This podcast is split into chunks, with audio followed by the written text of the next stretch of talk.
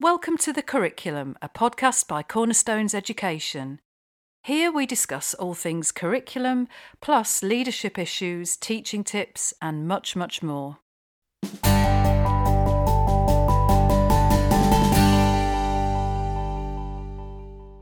Hi everyone, I'm your host Caroline Pudner.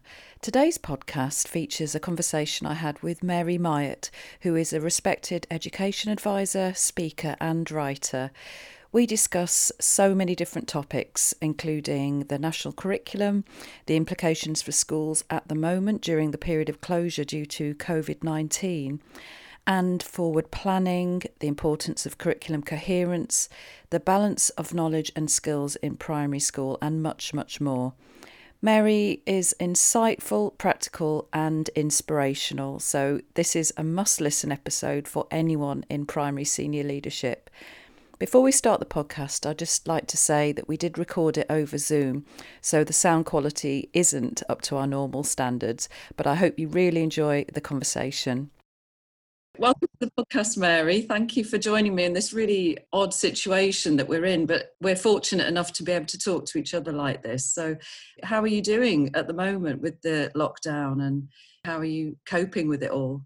It's a great opportunity for thinking and reading and writing and so I've been using it for that, the time, which I would have been doing in the summer in any case. It's just, this time has just brought it forward. I enjoy working on my own. I love, I love, you know, interacting with others as well. But I, the the time alone is very precious. So this has been a bonus for me. But alongside that is the real awareness of how dreadful this is for so many people. Yeah. And I think it's going to just provides such sharp relief uh, between those for whom this has been a relatively comfortable experience and those who are really in dire straits.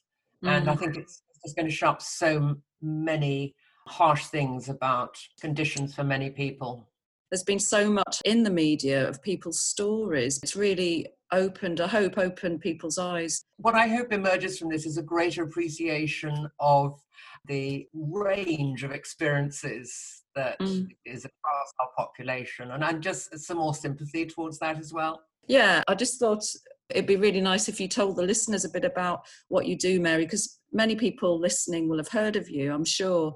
Some may have worked with you as well as senior leaders. So, what is the work that you do with schools? So, at the heart of what I do is working in schools, talking to pupils, teachers, and leaders about leadership and the curriculum. And so that's been a thread of my work really since the early 200s, uh, 2000s even, not that old, uh, both from local authority then becoming uh, working as an independent from 2011 and what's happened in the last couple of years or so has been that the conversations have focused far more on the curriculum. So although that's always been a thread and i do believe that the three are closely integrated, the curriculum has gone higher up the agenda. So that's um, a lot of my focus at the moment and has been for the last few years. Yes. And I mean some of your work and your thinking and your and your research has then turned into books, hasn't it? I've written 3 and contributed to about another 10 or so over the years, but 3 under 3 under my belt and the last one was explicitly on the curriculum.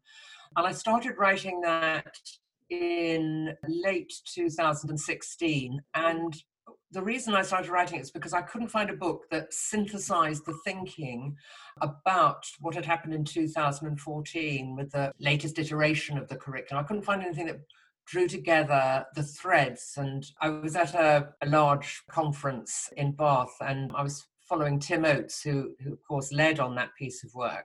Mm.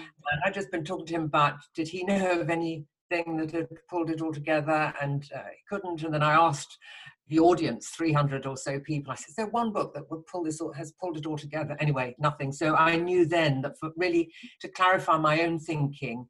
I needed to do some work on it. And so it, it, just so happened that then, when it was published in 2018, I was working on it for about 18 months, that it just coincided with the fact that the inspectorate um, and the latest framework had made the quality of the curriculum much higher profile. So the two just came together. I wasn't doing it in anticipation of any Ofsted work relating to it. No, I mean we we were in that situation as well because we've always worked in curriculum. And I wonder if you can just explore that a bit about the national curriculum because in your book tell me if I'm right, if I'm pronouncing this wrong, Gallimaufry or Gallimo, Gallimaufry? I pronounce it Gallimaufry. Gallimaufry to coherence. Um, you remind readers that the national curriculum is a framework, but it's not. It's not a scheme of work. So you have to find the threads, and we'll go into that in a bit in terms of looking at concepts. But obviously, there was a kind of feeling of panic. Would you say that leaders had this new national curriculum? and it stipulates certain things but what what was your feeling about it when you saw it then well there's a lot of variability in it so you look at some subjects and it's like hardly a page you know art mm. and design and then you look at history and it's much lengthier so there's some variability within it but overall, I think they're really useful documents. The problem has been where there's been a temptation to go too soon into the detail of the content that needs to be taught without going back to the important statements for you know the rationale for why this subject is taught. So I think some school leaders embrace this because, of course, what was also sitting behind this work was the removal of levels. And I think we're still dealing with the legacy of that. Levels are still a subtext, even if they're not called levels in too much of school's work. But the I think that the leaders' response um, to it was that you know certainly lots of primary schools it just felt like an awful lot. But it's not when you break it down actually because across a key stage you know this is this is across a key stage these materials beyond the english yeah. and maths were specified for each year. So it's about breaking it down but also making it coherent over that key stage. Yes. I mean is that something and maybe you can tell me some of the things that senior leaders do ask you about and are worried about. Is one of them coverage? How can i fit it all in? Yes uh, content coverage is certainly one of the themes that emerges as well as things like sequencing and making sure this all fits in with the three eyes. But the um, issue with content coverage is that that can often get in the way of children really learning things because quite often, you know, the lesson will move on too soon because we've got to finish the content rather than making sure that what has been taught is secure. And the second thing with content coverage, what I call the curse of content coverage, is that it's not about covering the content, it's making sure that children are secure in the concepts underpinning that unit of work and how that sits within the subject discipline. The other thing that relates to the content coverage is that we've fallen into the trap too often. I'm not talking about every school, but quite often what happens is we end up with blocked teaching. So we teach a unit, and then we might assess it or gather some evidence. And then we move on to the next unit and the next unit. And we never go back and revisit some of the important ideas or information or knowledge which was taught earlier. Mm. So there's that aspect of content coverage as well. It's not just racing through the curriculum, it's about finding these deep connections as well. And that comes up when schools are considering their intent, doesn't it, and their purpose. So when you're mapping out your curriculum, it's so important to, to step back and think in a subject. What are the key concepts? What's the key knowledge and skills we want children to have as geographers and then to make sure that recapping and that revisiting is threaded throughout the curriculum. You explain it very well in your book. I think, are you seeing more and more schools starting to think like that and, and adopt that approach? Yes, they are. And there's lots of great conversations about, well, what are the concepts that we want to go through? How are we going to develop those? And it's not something that can be done in a staff meeting one afternoon. This is ongoing iterative work. But I think there's two aspects to the intent. So if we're thinking of a, a, a, unit, say in history, before we decide on the intent for that unit, we've got to have had conversations about why we're teaching history.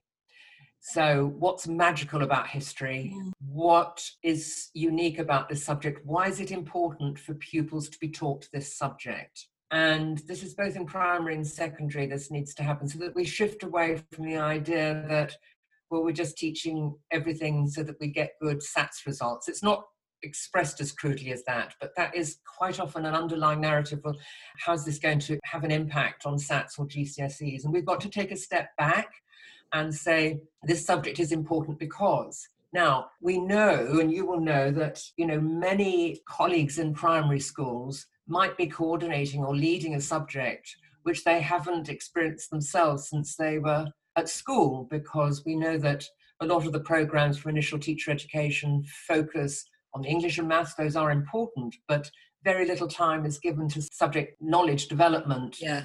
beyond those. So it's never a blame game.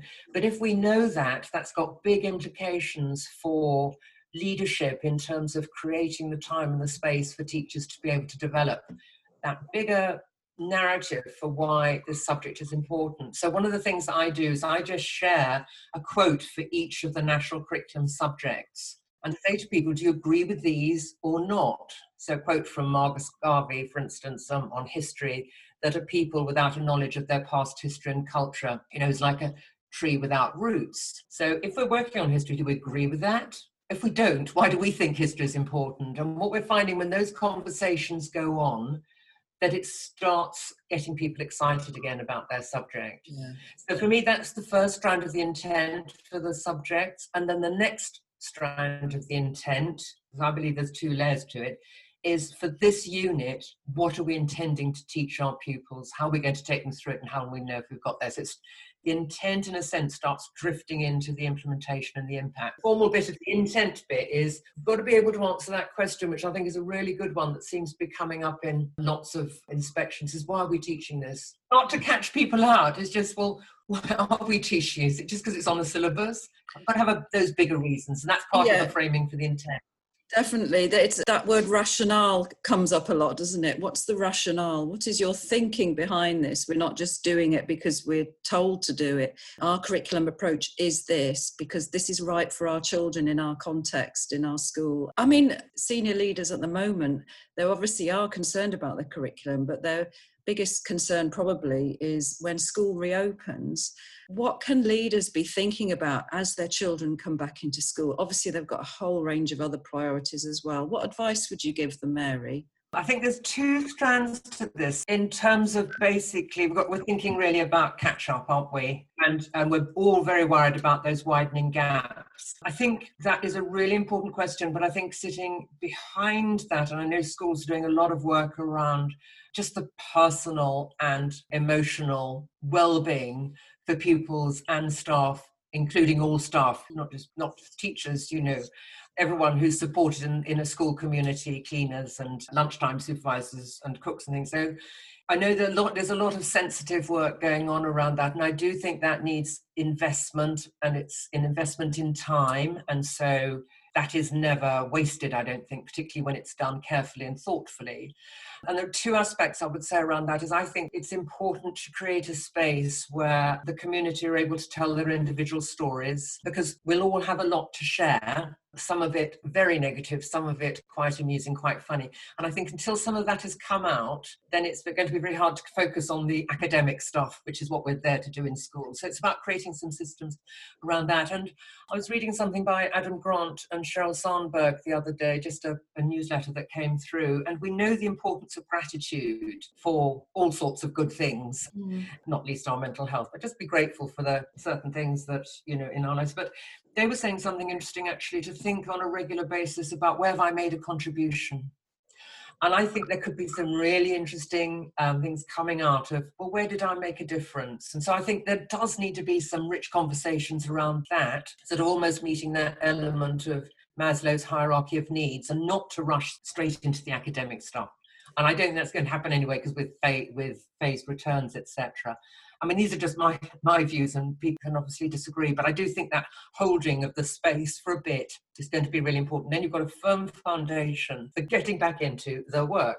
But to turn to the specific concern about catch up for many children, many of whom will have come from disadvantaged families, although not all, because we're also getting some reports of how brilliantly some kids are cracking on and really loving this way of working you know doing everything over and beyond what's been set by teachers and you know not in any mechanistic way but in a wholehearted way so not to be stereotypical about who's going to be affected by this academically but we know that a higher proportion of children from poorer backgrounds are going to be. And very interesting tweet from Sam Freedman a few days or so ago that this was in response to Robert Halfon, who is the chair of the Education Committee.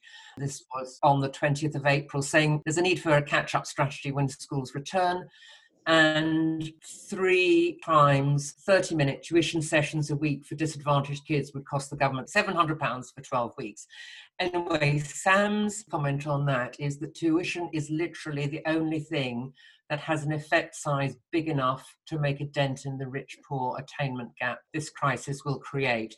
So, what I'm taking from that is that schools are going to need to think really carefully about purposeful, fast paced, impactful interventions and if there is money sitting behind that to, to, give it a boost, then great. But I do think that those children have got to be identified really quickly, but it's got to be swift because what we don't want happening is children missing out on what their peers are getting. A lot of schools will already have on their radar those children who are likely to be vulnerable. It's just about yeah. widening that net and um, putting in really, really strong programs to yeah. support them. Well, we wish everyone uh, well. It's not a, an easy situation to be in, but there'll be support available for, for senior leaders and teachers, and like you say, the other staff who are in schools.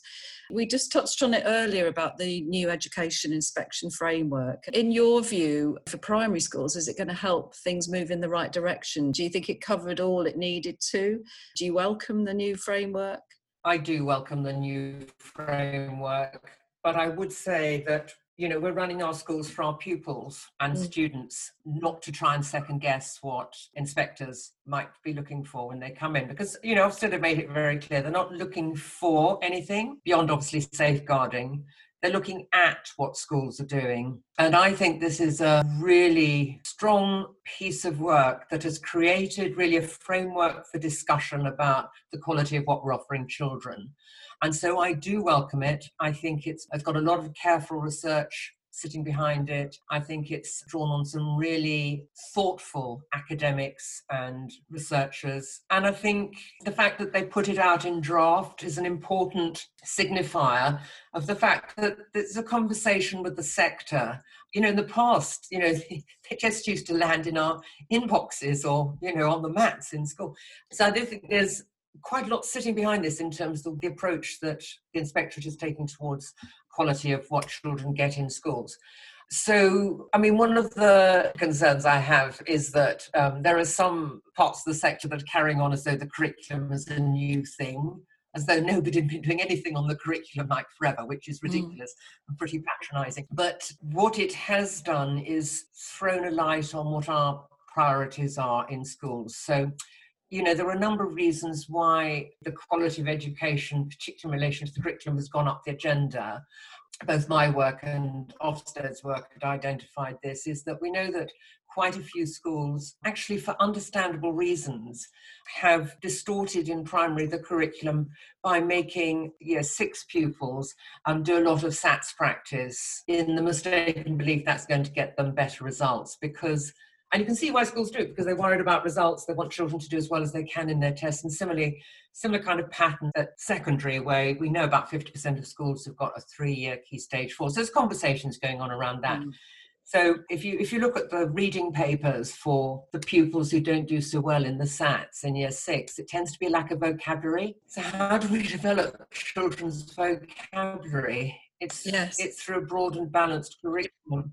We know that reading ability, there's a very, very close correlation yeah. with vocabulary. How do we give children vocabulary through a broad and balanced curriculum? And so, you know, so it was counterproductive. The second area that was identified, well, there's plenty, but I've just picked up three beyond a distortion of priorities, and it's never a, a blame game.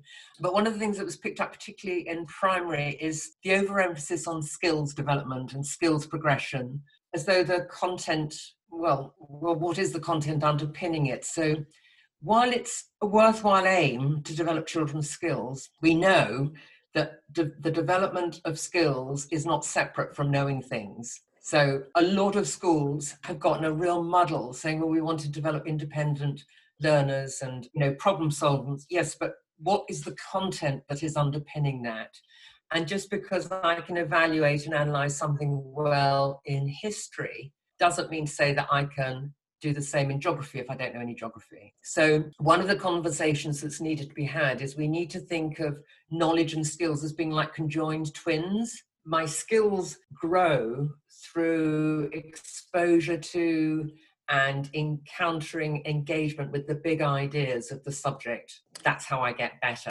so the piece of work for lots of primaries is to is to kind of park the skills really for the time being say what's what's the knowledge? We're going to teach them. What are the stuff they need to know?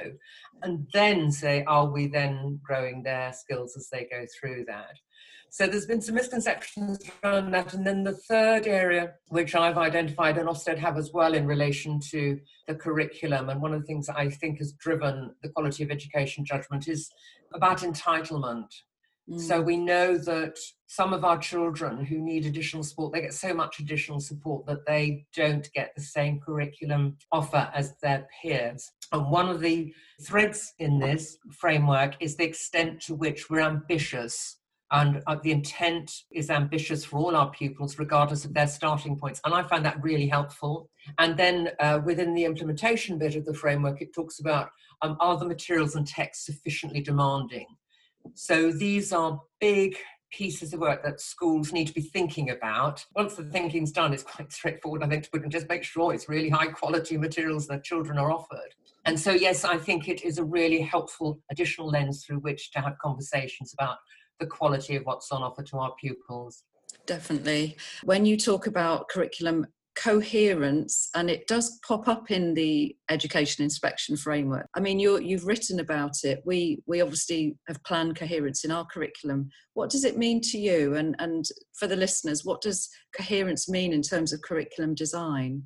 It's about being intentional about what we're teaching and why we're doing it. That then starts underpinning a kind of logic and a rationale behind why we're doing what we're doing because there's been a tendency to think about well we're going to do this. We're going to do the romans poor romans. No we're going to learn about the romans. Yeah.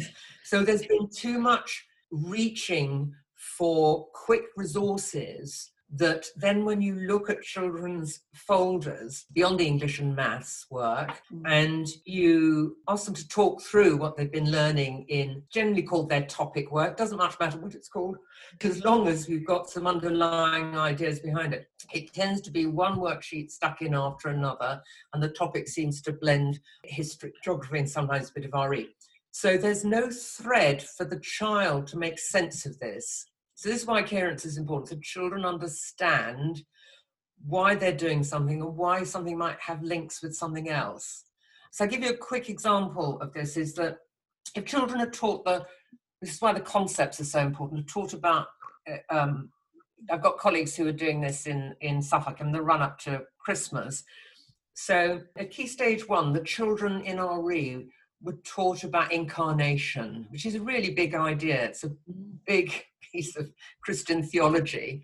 But they're taught it, they're taught the concept, and they're taught where it comes from. In means in, in Latin, and the carn means flesh in Latin. And for Christians, it's a really important idea that God became human, took flesh in the form of baby Jesus at Christmas. That's why we celebrate Christmas. So this provides coherence because it, the concept is made very explicit. So when children are hearing uh, the nativity accounts in the Gospels, when they're doing the nativity plays, where everyone comes and watches them, when they're doing all that sparkly stuff that goes on in primary schools in the run up to Christmas, it's all underpinned by the idea of incarnation. Because they've had lots of practice talking about it, this is all done because Christians believe that God became human in the form of baby Jesus at Christmas.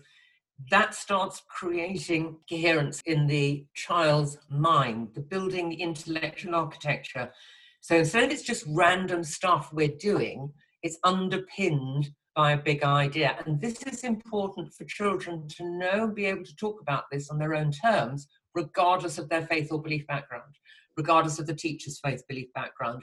And there'll be similar big pieces of theology and, and important ideas sitting in all the faith traditions. So it's in that sense that we build coherence so that children have a better grasp of why we're learning something, what the underpinning ideas. So, making those connections across subjects, across context, but also within the subject, so that you you develop understanding of, of those big ideas it's something that they can grow and build upon like a schema isn't it really in their mind? Exactly. And that's why there's a lot of talk too about the vertical links and the horizontal links concepts. So we're thinking about the big ideas as they grow up through a, a subject but then where they might make links across as well. And so that's why this work has to be iterative. It can't just be done um, you know through a quick discussion. It's it's a very nuanced piece of work but we're finding that you know, when people get their heads around it, they're loving it. Yes, it's quite satisfying. We've done a body of work on this and it has been, it's very detailed, but when you do get there um, and you see you can highlight threads throughout a curriculum, it, it is, like you say, it's very satisfying and it provides meaning. So again, you're trying to avoid that random selection of activities. There's more depth to it, isn't there?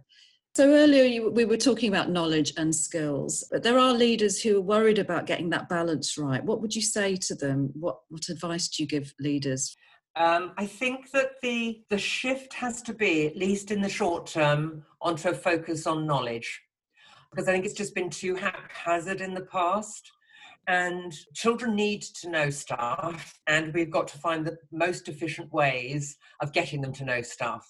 Yeah. Now, I think we've got some assumptions we can make here, and that is that children love learning new things. Let's just make the assumption they love it because they do. I think we make the assumption that we need to give them material above their pay grade because too much of what is offered to children is given to them because um, and it's sort of downgraded to the level of their reading ability. But we know that their reading ability lags behind what they can understand orally, hearing, and, and orally in the way they talk. Mm. So, orally and orally. So, a big thread of this work, I think, is about the most efficient ways to offer children rich knowledge.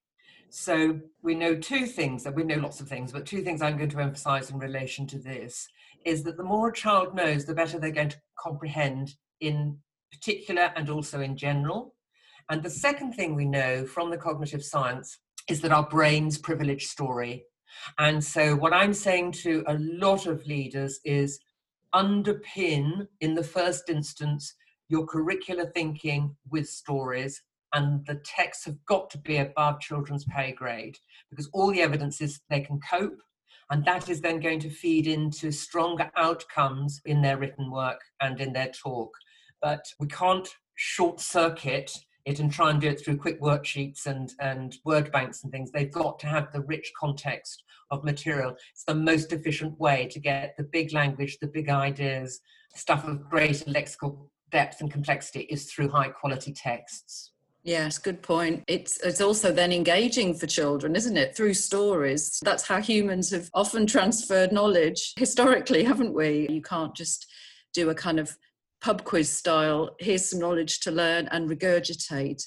So going back to that coherence and connection these chunks of knowledge as you put it in your book they have to be offered to children so that they make sense of them and connect them and build upon them. So how do senior leaders go about planning curriculum content to, in order to do that? Should they be thinking about that with their with knowledge acquisition Yes, and they need to be creating the time for this. It doesn't just fall off a log, you know, um, that it's fine to draw on, you know, wider pre-prepared material, but this this work has to be underpinned by why we're doing this in this school and why reinvent the wheel if there are strong materials out there.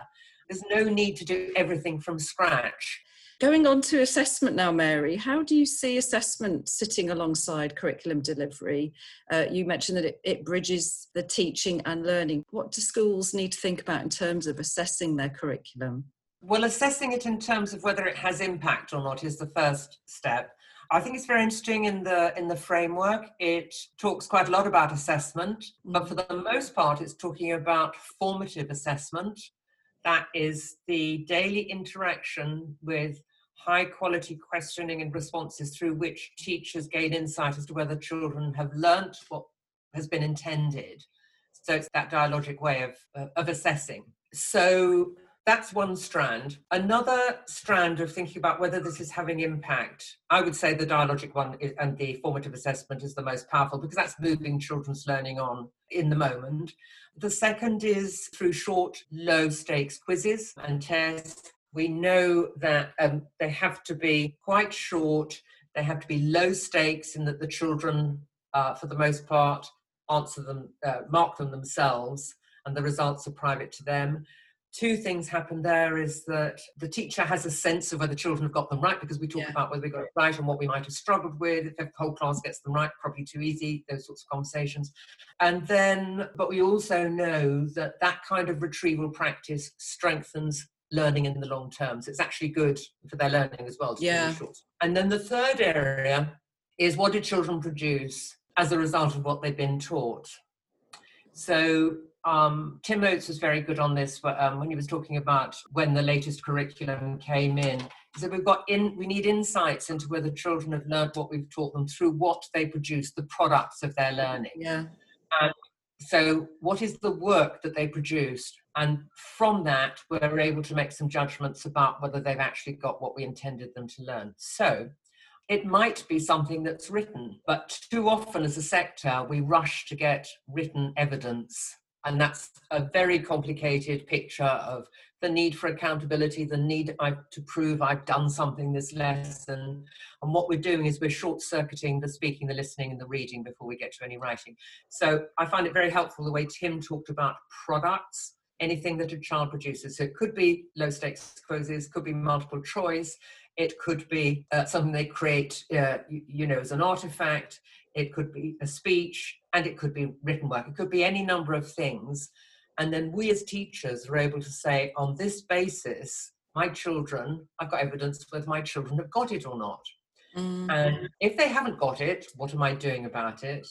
And if they have got it, how am I celebrating it or how are we honoring it? So you'll notice in all this that there is no mention of a number or a grade. Or a level. Or, no level because you know a big thread of the framework has been informed by Christine Counsell's thinking on curriculum and progression models. And what's now understood is the curriculum itself is a progression model. Mm. I have taught it. Have they got it? End of story. Have some of them got it to a greater depth? I might want to capture that but the problem with levels and numbers and all that sort of stuff is it masks what, a child really can do. So I think linked to this is the work of comparative judgment, Daisy Christodoulou's work, and uh, that we know good work when we see it. So this is an area that I think has got enormous potential for leaders in terms of opening up conversations about what high quality work looks like and dump dump the data. Yes. We can we can only really talk about the data that's happened at the end of key stage two and four and five. Everything else is neither valid nor reliable, so get shot of it. It's a bit, radical, but it's the only way we're going to shift this agenda. There was a quote in your book actually from Russell Hobby that the job of a good curriculum is to inspire teachers, not instruct them. Do you feel it's quite an exciting time then? In I know obviously with the lockdown and the situation we're in, it's it's very challenging, but in terms of your longer view, Mary, about the curricula that, that are on offer in England schools, are you hopeful? Do you think things are moving in the right direction? Uh, yes, I do. Yeah, I'm very hopeful. And one of the things that really um, uh, heartens me is, you know, teachers falling back in love with their subjects again, mm. and youngsters just being thrilled to bits with what they're learning. I'm not saying this wasn't happening before, but there's a much sharper energy about this. And I think that's going to carry the profession forward. Sitting alongside that, we've got to be so hard nosed about getting shot of anything that's not adding value to learning. For me, that's the next big piece of work.